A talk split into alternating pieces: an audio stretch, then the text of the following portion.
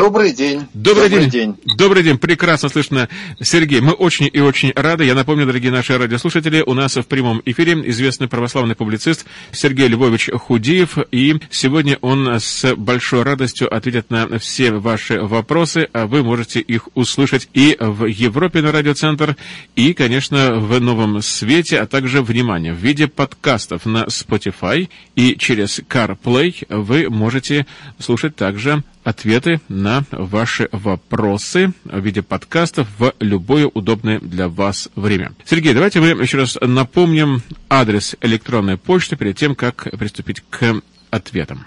asksergey@list.ru.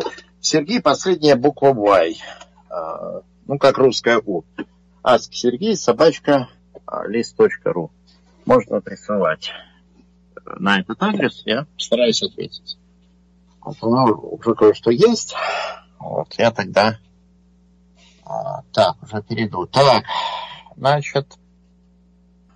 так. Недавно мне дали прочитать книгу про околосмертный опыт NDE. Про то, что люди, которые переживали близко к смерти, выходили из тела, видели свое тело из... со стороны и так далее. Но то, что они увидели, не соответствует Библии.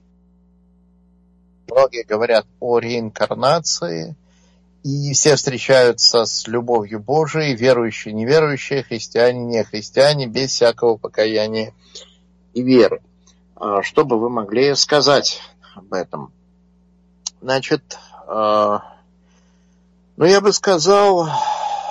что надо учитывать большое количество разных факторов, потому что я в свое время читал рассказы по околосмертному опыте, есть даже такой сайт, первое, что вы набираете, когда в гугле NDE, там есть такой сайт nderf.com, и там собраны свидетельства, которые люди присылают об околосмертном опыте, которые они пережили. Их там очень много, но я вот из них там пару десятков прочитал. И они очень разные. Там просто нельзя сказать, что все они о чем-то одном. Там есть огромный разброс между ситуациями, в которых человек пережил этот околосмертный опыт. У кого-то там действительно этот сердечный приступ, сердце остановилось. Вот пока человек в полном бессознательном состоянии, его, значит, он переживает этот опыт. А кто-то описывает опыт, который он пережил просто в момент там, смертельной опасности. Кто-то, ну вот, лежит в больнице с тяжелой пневмонией, и у него там какой-то... То есть, очень разные вещи... у нас будут попадать в этот такой зонтичный термин НДЕ. И там могут быть вещи очень разные. То есть там могут быть какие-то сны, какие-то галлюцинации, какие-то порождения человеческой психики. Это могут быть результаты веществ, которые используются в медицине, там побочный эффект, то есть влияние на психику. Кетамин, например, используют в качестве обезболивающего. Какие-то обезболивающие наркотики используют. И может быть такой у них эффект, что человек переживает чувство отделения от тела. То есть может быть ситуация, когда он не отражает какую-то духовную реальность. Он отражает просто состояние психики человека. Возможно, отражает состояние, вызванное болезнью или лекарствами, которыми человека пичкают. То есть это один вариант. Другой вариант. Люди иногда просто говорят неправду. Причем был случай, я сейчас не вспомню, но была очень популярная книжка про мальчика, который вот умер, попал на небеса, там на небесах успел осмотреться, а потом его обратно откачали, написали книжку про это, книжка разошлась огромными тиражами, а потом этот мальчик подрос и признался, что он это придумал. Потому что существует огромный спрос на рассказы о околосмертном опыте. Я помню, даже я слышал там в Ютубе, жаловался на то, что спрос на литературу об околосмертном опыте, он больше, чем на толкование Библии. То есть это коммерчески очень успешное дело. А там, где есть коммерческое там, вот, желание, возможность заработать кучу денег, там, где рассказы об околосмертном опыте они расходятся буквально как горячие пирожки, там появляется большой соблазн эти пирожки выпекать. И бывает ситуация, когда люди просто ищут привлечь к себе внимание. Вот, ну, бывает у людей такая потребность психологическая, когда человеку просто хочется набрать там 1 миллион просмотров на YouTube. И он, ну, у него нет ничего больше в жизни там. И он хочет просто вот этим как-то отметиться в мире.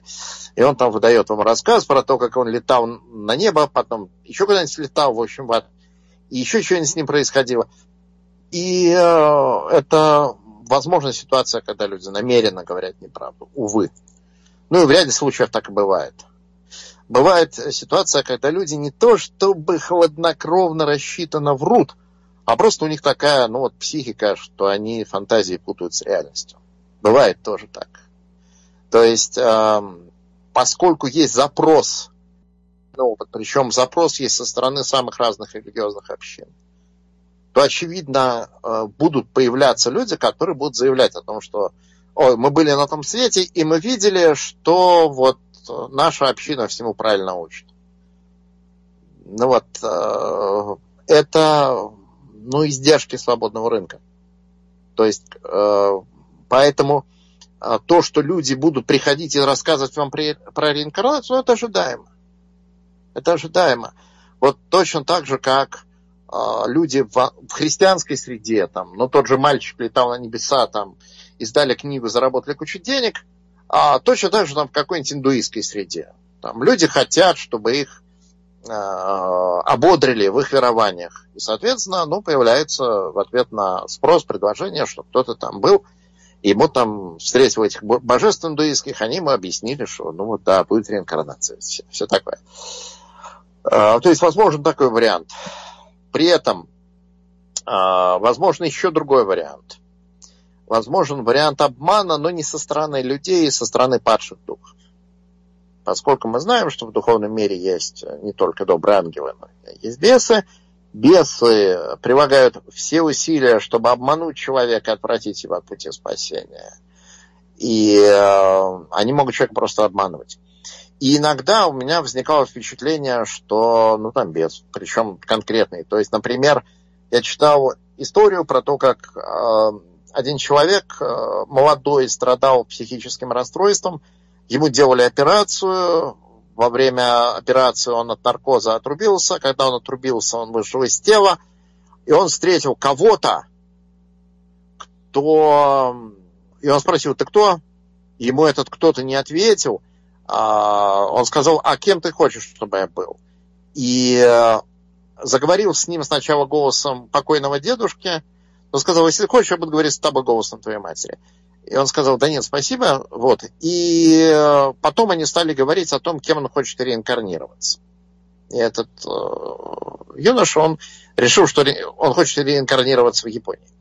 Вот. То есть тут ситуация, когда является какой-то духовный товарищ, который отказывается себя назвать, начинает рассказывать про реинкарнацию, ну, она, значит, вызывает тяжелое подозрение, что это может быть не Бог совсем.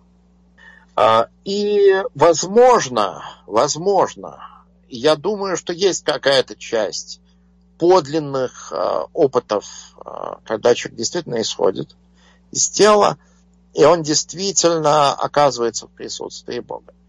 И тут я как раз, я думаю, что из этого, ну, невозможно делать каких-то богословских выводов, потому что этот опыт, даже в том случае, если он подлинный, он является очень фрагментарным, он является очень коротким. То есть человек там не успевает как следует осмотреться, а человек просто оказывается, значит, вне тела, и он удостоверяется, что есть хорошо, но это, пожалуй, вся информация, которую человек оттуда привозит.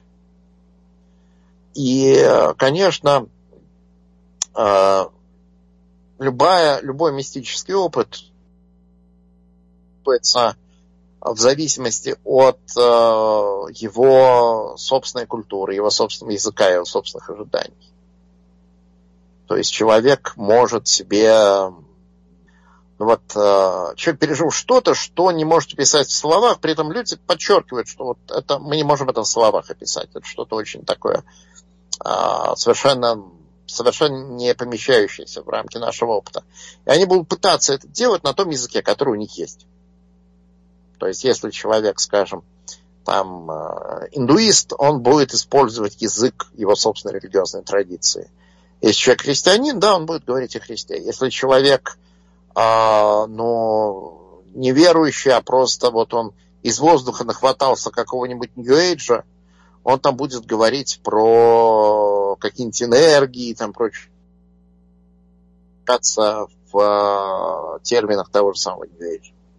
То есть нужно отличать, что да, может быть даже подлинный опыт, то есть есть варианты, когда это просто не подлинный опыт.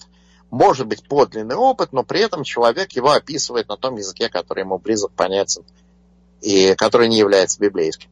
Но этот язык не является библейским, а вот опыт сам по себе может быть подлинным. Потом еще относительно реинкарнации я бы что заметил. Вот из того, что есть два типа сообщений об околосмертном опыте. Есть часть сообщений, где присутствует реинкарнация. То есть, что человек там вышел из тела, его там встретили какие-то, значит, личности, и эти личности с ним вели разговор за реинкарнацию, что вот там люди реинкарнируются, что он сам реинкарнировался, вот каким-то образом это ему становится известно. И есть другой тип сообщений. Когда человека встречают его покойные родственники и друзья. То есть вот там женщина умерла, она переживает эту клиническую смерть, и она слышит голос своего отца, что к ней приходит ее отец покойный, и начинает ей там объяснять, что ты не бойся, все будет хорошо. Ну и вообще это достаточно часто повторяющийся мотив, то есть встреча с умершими родственниками, но встреча с умершими родственниками, она логически исключает реинкарнацию. Потому что если человек встречает своих родственников, которые года назад умерли, то очевидно, они никуда не реинкарнировались, они где-то там на небесах находятся. То есть мы видим, что у нас с одной стороны есть реинкарнация, с другой человек встречает родственников. Это две взаимно исключающие картины, которые не могут быть верны одновременно. То есть, по крайней мере, часть этих сообщений является ложной, неизбежно логически. И поэтому, естественно, я полагаю, что именно сообщения о реинкарнации ложные. Они могут быть ложными по разным причинам. То есть это может быть, как я уже говорил, сон, бред, галлюцинация, то есть что-то, что человеку привиделось, это может быть намеренный обман со стороны человека, это может быть обман со стороны падших духов. Вот. Если мы говорим о том, что людям являются там их усопшие родственники, в этом ничего противного, собственно, библейскому учению нет. И я бы тут не видел ничего в принципе ужасного. Что касается того, что человек встречает любящего Бога, как они подчеркивают, что вот людям, может, в церкви говорили, что Бог, он так вот гневается, смотрит строго, но что Бог есть любовь, написано в Священном Писании, это вполне себе библейское возвещение. Другое дело, что любовь Божия, она... предполагает, что человек должен что-то сделать, выполнить свое предназначение на земле. То есть там постоянно повторяющийся мотив, что вот человек встречает это светящееся существо, многие прямо говорят Бог. Они переживают необычайную любовь и тепло, и принятие им там чрезвычайно хорошо, но им Бог говорит, ты возвращайся, ты что-то там не доделал в своей жизни. Тебе нужно еще возвращаться. И они страшно не хотят, потому что им там очень хорошо, но Бог их отсылает от себя. То есть вот ситуация, когда человек нечто должен еще сделать, что вот его присутствие с Богом, оно как бы не гарантировано. То есть он может побывать в Божьем присутствии, но его присутствие с Богом еще не гарантировано, он должен вернуться и что-то сделать. И вот это предполагает, не окончательность этого опыта, естественно, человек не умер с концами, он просто пережил некое такое мистическое переживание, и его отпустили на землю. И вот на земле он должен что-то сделать. И вполне вероятно, что это что-то включает уверовать во Христа. То есть тут я бы подчеркнул, что вот когда мы говорим об околосмертном опыте, там, во-первых, трудно достаточно отделить сигнал от шума. Есть вещи, которые мы можем утверждать с уверенностью, потому что, вот это опыт множества людей, есть определенные там возможности верификации, когда человек отделяется от своего тела, видит его со стороны. То есть мы можем сказать, что сознание продолжает существовать после смерти тела. Это мы можем утверждать с высокой вероятностью, об этом говорит околосмертный опыт. Дальше у нас начинается область, чем дальше, тем более туманная.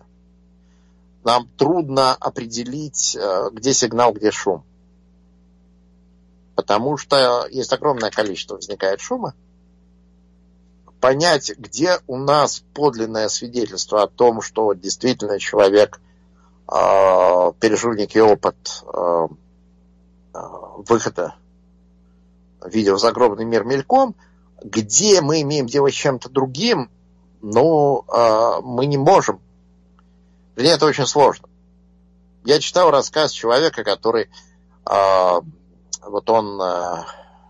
он бизнесмен, он хорват, он из Хорватии, и он попал в больницу, значит, с этой пневмонией, и он там с этой пневмонией, он там какое-то время, значит, лежал, и у него было очень долгое такое видение, где он там попадает сначала в ад, потом в рай.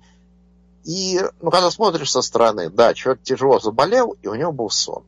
Сон и сон. Там пророк, который видел сон, пусть и рассказывает его как сон. Но, как я уже говорил, вот бывает там шум разных видов. То есть там понять, отделить, где подлинное, дальше идет рассказ, там сложно. Но есть некое ядро, которое мы можем выделить более-менее уверенно. То, что сознание продолжает существовать после смерти тела, и то, что многие, хотя и не все люди, пережившие околосмертный опыт, встречают некое любящее присутствие, которое они воспринимают как Бога. То есть мы можем сказать о том, что есть загробная жизнь и Бог. Но если мы это можем сказать, мы можем говорить дальше. Хорошо, если есть Бог, он как-то открылся людям или нет? Вот помимо этого околосмертного опыта, Бог как-то открылся людям? И мы должны поставить вопрос, а где-то еще вот он, там хорошо. Вот Бог есть, он любит людей, он хочет быть в общении с людьми. Он как-то еще открылся. И мы должны задуматься, есть ли божественное откровение. Бог как-то открылся людям. И вот в этой ситуации я обращал внимание на то, что Бог открылся людям в Иисусе Христе. Что у нас есть некий внешний критерий, по которому мы можем испытывать тот мистический опыт, который мы переживаем. Потому что даже не мы переживаем, я ничего не переживал, я читал. И вы, наверное, тоже ничего не переживали, просто прочитали. Потому что мы всегда нуждаемся в неком критерии. А как мы определяем? Вот у нас есть противоречивые сообщения. Вот об этом околосмертном опыте. То есть есть ряд рассказов про реинкарнацию и есть ряд рассказов про встречу с умершими родственниками. Они друг друга логически исключают. Потому что, родственники, соответственно, никуда не реинкарнировались, где-то там человека дожидаются. Какая-то группа из этих рассказов неверна, как минимум. Как мы определяем, каким рассказам нам следует отнестись, но с некоторым доверием? Очевидно, нам нужен какой-то внешний критерий. Божественное откровение, что Бог открыл себя людям в лице Иисуса Христа. И мы тогда открываем Евангелие, и мы смотрим, что Христос сказал.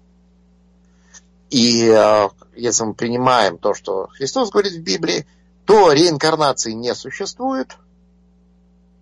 И реинкарнация вообще очень глубоко несовместима с библейской картиной мира. То есть в Библии Бог вас любит лично.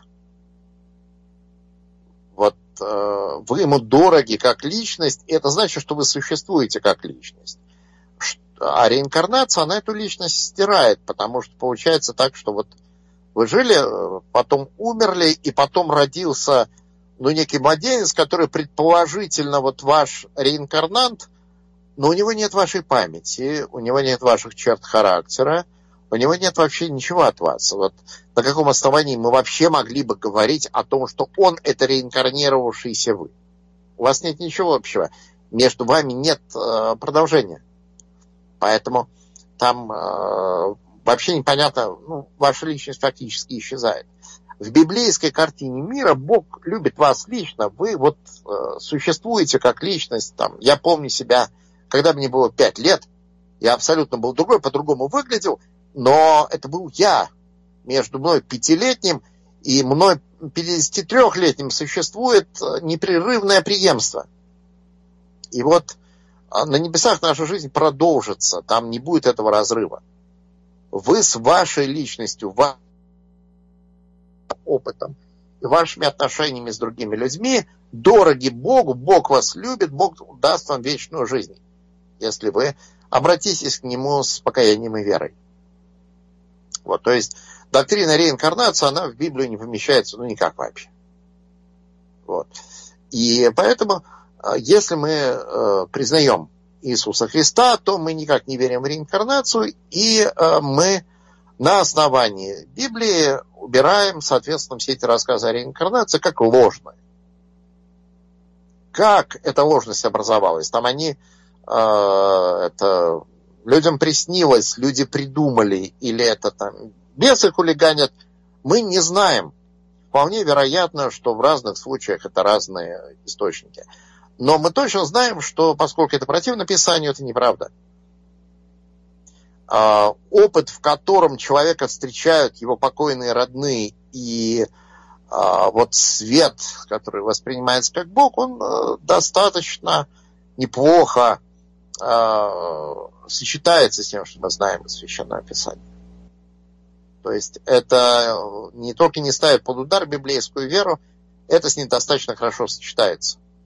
Хотя нужно отметить, что я еще раз подчеркну, что человек описывает свой мистический опыт на основании того, что у него есть, на основании своего культурного багажа. И тут, знаете, есть еще очень хорошее сравнение. У Клайва Льюиса, там есть у него, я не помню, где именно, у него есть момент, где ему какой-то человек рассказывает, что он пережил присутствие Бога, у него был такой мистический опыт, где-то там на берегу океана, и он говорит, а вся эта ваша церковь, там, Библия, там, свечки, там, все это не то. И он ему говорил, что да, вот вы знаете, конечно же, карта – это, просто лист бумаги. Вы не испытываете, глядя на карту, того опыта, который вы испытываете, стоя на берегу океана. Но для того, чтобы плыть по океану, нужна карта. Конечно, религия, откровение, богословие, это карты. Это как вот что-то такое на бумаге нарисованное, это может не трогать, это может не соответствовать тому грандиозному опыту, который человек пережил. Но для того, чтобы ориентироваться в духовном мире, нужна карта, нужно богословие, нужно библейское откровение. И поэтому я бы так сказал, что в отношении околосмертного опыта мы должны исходить из того, что раз есть Бог, который нас любит, который хочет вступить с нами в общение, то нам стоит посмотреть, как он себя открыл. И мы очень быстро обнаруживаем, что вот был человек, который говорил, что он и есть Бог, который пришел нас спасти. И это Иисус Христос. И в этом отношении, да, и у нас есть очень-очень основательные причины верить в то, что Иисус Христос воскрес из мертвых.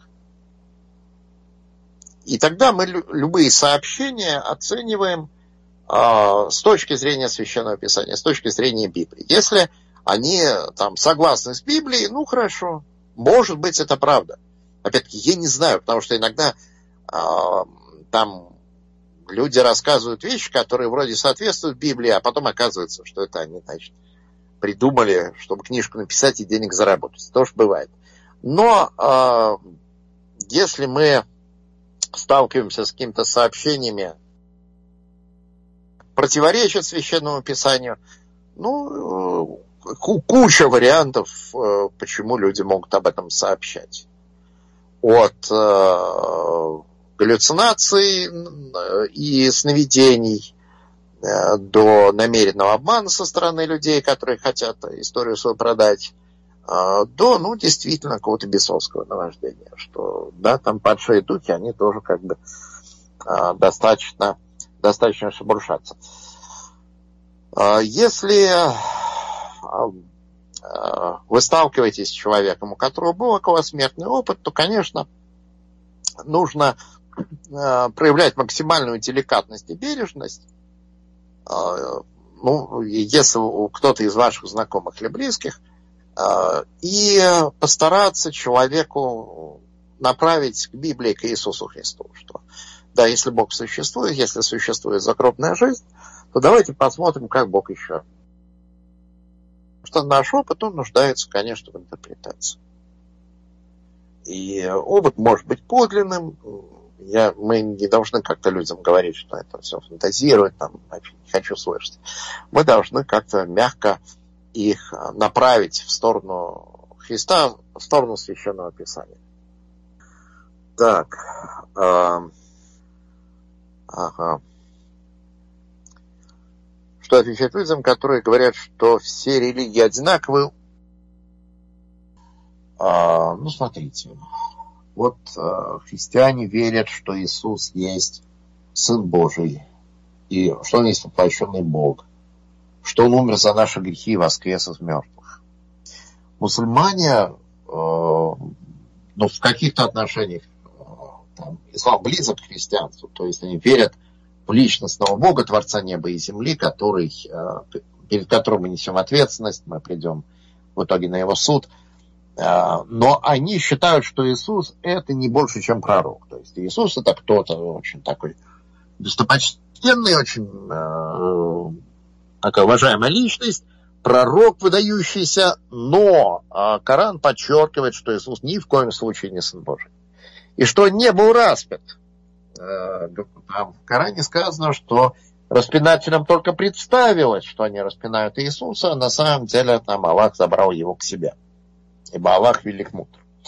В буддизме вообще нет Бога и нет каких-то отношений с ним. То есть считается, что там дело рук самих утопающих, там человек сам свою карму исправляет, это как бы его под его личных напряженных усилий. Его никто не может спасти, никто не может искупить, ему только можно давать там ценные советы, но вот человек может только сам себя спасти. Там в индуизме у нас тоже реинкарнация, куча богов. В общем, религии сильно и несовместимым образом, несогласуемым, друг от друга отличаются в своем вероучении. Можно говорить о том, что в своих этических требованиях религии близки. Ну вот, да, действительно, там нравственный закон, он где-то близок в разных религиях. Но в том, что касается именно вероучения, религии учат разному, и они могут быть верны все одинаково. И мы должны решить, а какая же все-таки истинная. И вот истина... Как Христос о себе сказал, «Я есть путь и истинная жизнь. Никто не приходит к Отцу, как только через меня». Христос говорит, что истина – это Он, мы Ему либо верим, либо нет. Вот. Я считаю, что у нас есть очень хорошее основание верить Иисусу Христу, полагаться на Него и именно в Нем видеть критерий истины. То есть мы любим и уважаем наших соседей, которые исповедуют другие религии или не исповедуют никакой, но мы не можем сказать, что все религии там учат одному и тому же. На уровне этики, да, на уровне этики есть широкая область согласия, слава Богу, но вот на уровне вероучения есть очевидные различия. Мы должны, ну, какую-то что-то выбрать. И у нас есть очень серьезное основание выбрать именно Иисуса Христа, который умер за наши грехи и воскрес из мертвых. Я думаю, что тут надо просто прочитать Евангелие от Иоанна. Я бы посоветовал, если кто-то испытывает в этом отношении колебания, ну вот надо просто читать Священное Писание.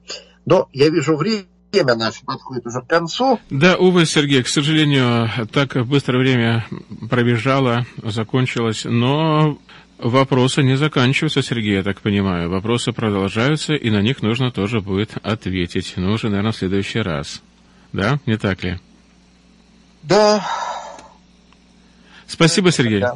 Всего доброго. Спасибо, Сергей, спасибо, всего доброго, до скорого следующего эфира. Я напомню, что вы можете продолжать отправлять Сергею Львовичу ваши вопросы по адресу электронной почты asksergey, пишется в одно слово, на конце y, asksergey@list.ru. Ну и потом вы сможете услышать ответы и в Европе на радиоцентре на частоте 1602 АМ, и, конечно, в новом свете сразу на двух частотах и одна частота в цифре. Но, кроме того, я напоминаю, что вы можете слушать Сергея Львовича Худиева в виде подкастов на Spotify и через CarPlay в каждом автомобиле и траке, а также прямо на диване в любое удобное для вас время.